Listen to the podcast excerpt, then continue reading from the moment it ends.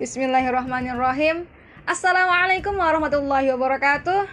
Apa kabar sobat Nyiroh? Balik lagi di podcast kita dan kali ini kita akan bahas tentang kisah selanjutnya di mana Nabi Ibrahim alaihissalam harus meninggalkan Bunda Hajar dan juga anaknya Nabi Ismail alaihissalam.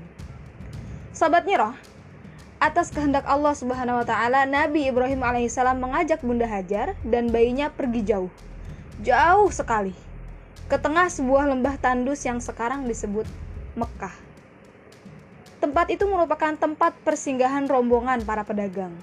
Akan tetapi, saat itu adalah saat-saat paling sepi sepanjang tahun. Tidak ada satu orang pun yang tampak di sana. Kemudian Nabi Ibrahim pun berkata kepada istrinya, aku harus meninggalkanmu. Bunda Hajar pun bertanya, apakah ini kehendak Allah Subhanahu wa taala? Nabi Ibrahim pun mengangguk. Iya. Allah pasti menjagamu dan anak kita. Kemudian Nabi Ibrahim pun pergi meninggalkan Bunda Hajar dan Ismail dengan bekal seadanya. Tidak lama kemudian, air persediaan Bunda Hajar dan Nabi Ismail pun habis Ismail pun menangis kehausan. Bunda Hajar kebingungan. Apalagi saat itu air susunya pun tidak keluar. Ke mana dia harus mencari air di tempat tandus ini? Sudahlah tandus tempatnya. Saat itu tidak ada para pedagang yang biasanya singgah di tempat itu, sama sekali tidak ada orang di sana. Akhirnya Bunda Hajar pun berlari ke puncak bukit terdekat. Kemudian berdoa, "Ya Allah, hindarkanlah kami dari mati kehausan. Berikanlah kepadaku jika di sisimu ada air. Namun tidak dilihatnya sumber air. Beliau pun berlari ke puncak bukit sebelahnya. Dengan dada berdebar penuh harap, semoga saja di sana ada air. Akan tetapi, gak ada air juga ternyata di sana. Hanya pasir dan pasir di mana-mana.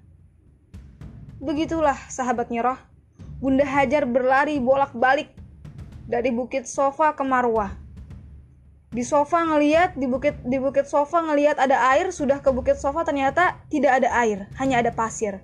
Kemudian lihat lagi di bukit Marwah dilihatnya seperti ada air, akhirnya lari lagi ke, ke bukit Marwah ternyata tidak ada air.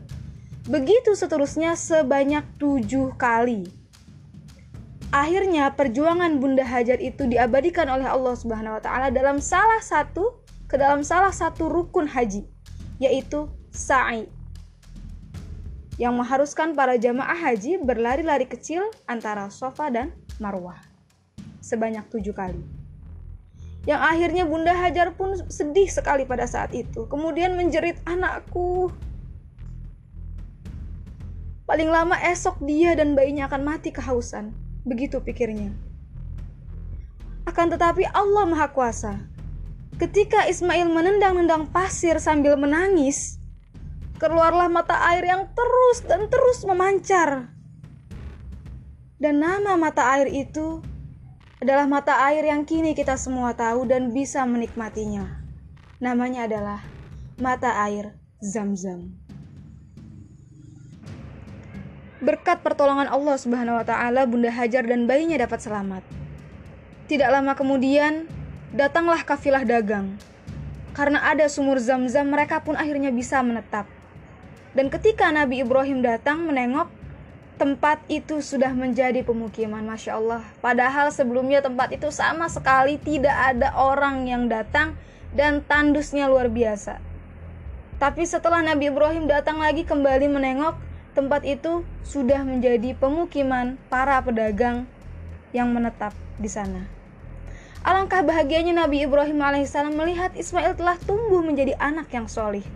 Akan tetapi, kemudian Allah Subhanahu wa taala memerintahkan Nabi Ibrahim melakukan hal yang amat berat. Apakah perintah Allah Subhanahu wa taala itu? Nantikan selanjutnya di podcast kita. Ikuti terus podcast kita di nyiroh.io dan jangan lupa follow Instagram kita dan sebarkan podcast ini apabila menurut teman-teman bermanfaat. Cukup sekian podcast kali ini. Kurang lebihnya mohon maaf. Assalamualaikum warahmatullahi wabarakatuh.